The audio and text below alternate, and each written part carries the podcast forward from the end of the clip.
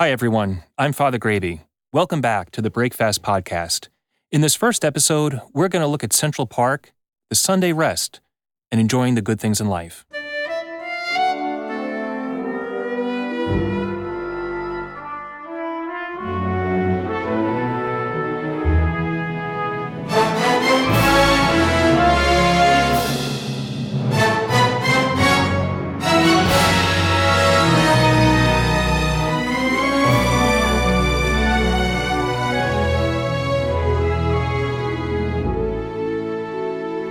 Here's a trivia question What's the most filmed location in the world? Well, the title of this episode gives it away. It's New York City's Central Park. More than 200 movies have been filmed there. That's more than double the amount for Times Square. It's the most visited park in the United States. About 15 million people visit it every year. Is it the most famous park in the world? I'm admittedly biased, but it has to be in, if not leading, that conversation. If you've ever had a bird's eye view of the park, you can appreciate just how enormous it is. Over 800 acres, two and a half miles long, half a mile wide. It runs the length of 50 city blocks, and it's by far the largest park in Manhattan, covering 6% of the island. To put that in perspective, Central Park is eight times the size of Vatican City. Not just St. Peter's Basilica, but the entire micronation. The only thing as impressive as Central Park's size is its location. It's right smack in the middle of the city. And not just any city. You're talking about a city with arguably the most expensive real estate in the world, where prices are measured in square inches. The fact that 843 acres are dedicated to pathways and ponds, lawns and baseball fields almost defies belief. In a city where housing is always tight, Think about how many buildings, skyscrapers, could have been put there. Instead, right in the middle of this asphalt jungle is an oasis of natural beauty. Go for a stroll on a perfect spring day, and you'll see just how beautiful it is. Flowers are in full bloom along the walkways, with rock formations jutting out next to bridges that carry you over a stream. The sheep meadow and great lawn are filled with picnickers and sunbathers. You could watch softball games, see people jogging, bicycling, rowing boats out on the lake. There's a zoo and playgrounds, woods and waterfalls and birdwatchers, a Shakespeare garden, and even a castle. You can find a bench and join the spirit of leisure and fun, doing nothing but watching the world go by. Doing nothing. That sounds so attractive in a city that never sleeps. That also happens to be the financial capital of the world, where people walk at two paces fast and faster. Central Park, like any good park, offers an escape, a respite, a chance to stop and breathe, and to remind ourselves that we don't live to work, we work to live. Work is a means to an end. It allows us to enjoy the good things life offers us time with family and friends, games and meals, and travel and fun. Here, parks are a great equalizer. The rich could always afford their own outdoor spaces, expansive private property, and summer homes. But the urban poor couldn't. New York is not just the largest city in America. By itself, it would be the 13th largest state in the Union. But it's also the most densely populated, with people packed into shoebox sized apartments. And where can they go to get away from it all? Most people here don't have cars, and even if they do, good luck getting onto a bridge or into a tunnel on a Friday afternoon. Parks level the playing field, no pun intended. They allow everyone, rich and poor, to run, to play, to do nothing. But what does all of this have to do with the Catholic faith? Actually, a lot. I would argue that parks are to cities what Sundays are to the week. Remember how I mentioned that parks provide the open spaces that the wealthy can afford, but that the poor wouldn't otherwise have access to? That's what Sundays do with time. The rich can take vacations, often they can make their own hours, and find times for travel and leisure. The poor don't have that option. They're at the bottom of the ladder, and often have to fight hard for decent hours and wages. Time off, time away, can be a rare luxury. But the built in Sunday rest allows them a respite, a chance to put all their burdens behind them, at least for a day, and enjoy the time with family, to enjoy recreation, to savor the good things that life has to offer. It's a bright spot on what might otherwise be a dreary existence. We call Sunday the Lord's Day, one day every week set aside for God. And that goes back to the very beginning. God created time and also created the means by which we measure it. Most measurements of time are hardwired into the cosmic infrastructure. We measure days and years by the sun. Most people aren't aware that the very word month comes from moon. But there's no similar standard for a week. A seven day demarcation is based on no obvious law of astronomy. We could say correctly that it forms a subset of a month, one fourth of the 28 day cycle. But there's no natural reason to observe such a period in the same way that we observe days and months and years. The concept of a seven day week comes from the creation account in Genesis. God created the world over six days, days here being a poetic term for a quite lengthy period of time. But on the seventh day, he rested. We recognize something of an anthropomorphism in the rest of God. He does not weary or exert himself the way we humans do. God rested not for his sake, but for ours. In the inspired account of creation, we see that among the many good things God created, the sun and the moon and the stars, the oceans and plants and fish and birds and man and woman, he also created the week. And he set aside one day of that week for rest and made it holy. The observance of a seven day week, then, is itself on some level an act of faith acknowledging, however implicitly, that creation has a creator, and that he has provided for man's needs in the very structure of that creation. So, what did man's work look like in the beginning, during the other six days of the week? In that state of original justice, we read that God put man in the garden to till it. We have to distinguish this tilling from the penalty imposed after the fall, when God tells Adam Cursed is the ground because of you. In toil you shall eat of it all the days of your life. We might wonder about the difference between tilling before the fall and toiling after it. The former involved physical activity, but it was not burdensome. We might think of any physical exertion that's enjoyable. For some, that might be gardening, for others, a long run.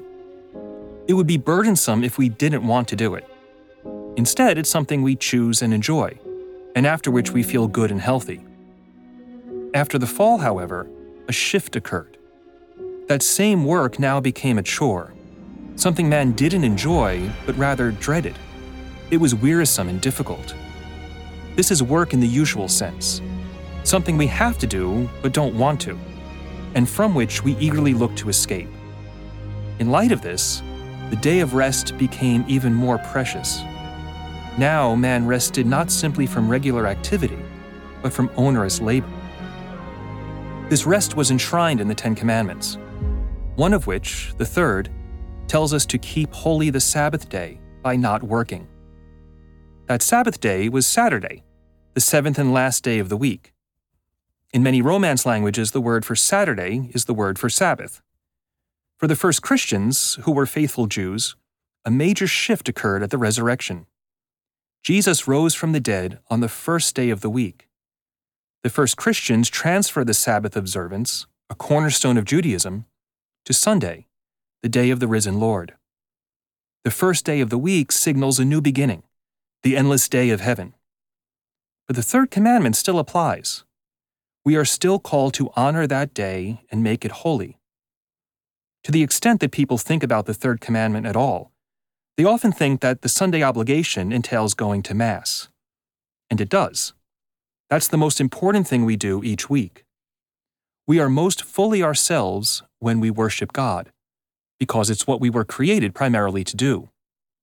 But we have to remember that it's the Lord's day, not the Lord's hour. The whole day belongs to Him.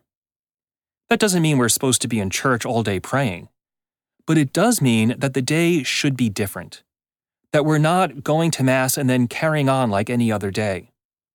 Part of worshiping God is resting in God, and the rest of our Sunday should flow from our worship. That's why the Sunday obligation includes not only attending Mass, but resting as well. It commands us to refrain from all unnecessary physical labor. Each of those words is important. First of all, it has to be labor or work. It's not just activity, but burdensome activity, chores. It's the difference between painting a picture and painting a house. One is recreation, the other is work. It could even come down to how two different people experience the same activity. For one person, pulling weeds in a garden might be an unwelcome task, a labor. For another, it's enjoyable exercise, a chance to get some fresh air. We have to know ourselves and be honest with ourselves. The work also has to be physical. Completing homework assignments or finishing the office presentation isn't physical labor, but devoting significant time to these tasks can still detract from the Sunday rest. Finally, it has to be unnecessary. Sometimes things have to get done an emergency repair, or tidying up the house for guests, or a job that requires Sunday work, and that's how you pay the bills and feed your family. Common sense goes a long way here we should refrain on Sundays from chores and work that can reasonably get done on other days of the week. I would include in this unnecessary shopping. I was always struck by the fact that in many European cities and towns that have long ceased from being actively Catholic, there's still a sense that Sunday is different. Shops are closed, even grocery stores. That might sound like an inconvenience if we're not used to it, but it does force you to plan ahead to be mindful that Sunday is not like every other day of the week. Now, someone might say that shopping is a form of leisure. Well, not for those who have to work in the stores. They are denied the Sunday rest. They can't spend the day with family and friends. Again, there's not a hard and fast rule here, no one size fits all approach. Many businesses have to remain open. Emergency services, sure, but also hotels, restaurants, parks. I would just say that raw consumerism should be avoided. Sure, the shoe store might be open on Sunday, but if there's any other time during the week when we can buy those shoes, it's better to do so. When these stores are closed, we are reminded that Sunday belongs not to us, but to God. Families instill these lessons in their children from a young age. In my first parish, we had a large religious education program with around a thousand children in it. I would see very few of them at Sunday Mass. And when I asked why they don't go to church, I knew the answer that was coming. We're very busy. And what were they so busy doing? Little League games or soccer games, the organized sports that have become our secular religion. Those sports are fine insofar as they're recreation, but insofar as they impede our worship of God and make Sunday just another day of running around, managing schedules, fitting it all in, well, we need to avoid that and push back against it. But we've allowed it. It wasn't all that long ago that there wouldn't be any organized sports on Sundays. Then it was practice. Then it was games on Sunday afternoons. Then Sunday mornings. Imagine if every Catholic family refused to participate, to say, no, this day belongs to God and to our family. When did the salt begin to lose its flavor? Can we get it back? What a difference it would make if Catholics began to reclaim Sundays, to give witness to others that Sunday is different. It could really refocus a society that has largely forgotten its meaning. It's one of the easiest, most ready made means of evangelization. But first, we have to believe it ourselves. And we have to protect and promote it. Here in New York City, it's almost unheard of for stores to be closed on Sunday. We're so driven by consumerist cravings. You look and see the opening hours posted, and they maybe close one hour earlier on Sundays. That doesn't allow all that much rest. And it seems like work creeps ever more intrusively into our lives. It used to be that you punched out or left the office, and you were free from all those cares for the evening or the weekend but first with pagers, then smartphones, and then work from home, those lines are more blurred, if not gone altogether. It feels like we're always on call, that we can never really turn it off and get away. That's not healthy. It wears us down, all the fallout of our fallen condition. We know that work and toil are part of this life on earth, but it shouldn't be the main part. We need to protect and savor those moments, those days, when we have nothing else to do but love God and our neighbor. That rest harkens back to the beginning, to man in his pre fallen condition. But it looks ahead as well, to our heavenly reward. There's a reason that we pray for the deceased, may they rest in peace. Heaven is the eternal Sunday, the endless day, when we will do nothing but worship God and rest in His peace. That's why we refer to heaven as the Garden of Paradise. We can see signs pointing to that from the very beginning, when God created Adam and Eve in a garden and walked in the garden with them. Jesus, the new Adam, was laid to rest in a garden and was risen, reborn in a garden. He too walked in the garden of the new creation, as Mary Magdalene mistook him for the gardener. But in a sense, she was right. God is the gardener, the one who creates, arranges, and nourishes all of creation. Gardens and parks serve as an apt metaphor for the entire spiritual life. They are places of cultivated nature. It's not pure wilderness, but it takes the natural beauty and orders it, elevates it. So too does God take our soul, which He has created, and elevates it with His grace.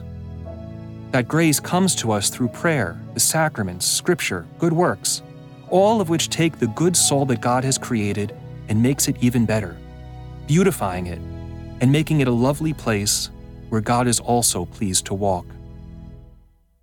So let's start really taking Sundays seriously and making them fun again, making them days when we pray hard and play hard, when we waste time with God and with the people and things that we love. There's a reason Central Park stands in the heart of New York City, surrounded by so many skyscrapers and office buildings. It's there to remind people to slow down once in a while. This life on Earth isn't always a picnic. It's often very much like the work week filled with busyness and stress and setbacks and frustrations. But it won't always be like that. Heaven waits for us as the eternal rest. And God gives us a sneak preview even now, the Sunday rest, to ease our burdens, to savor the good things in life, and to remind us that at least every once every seven days, life really should be a walk in the park.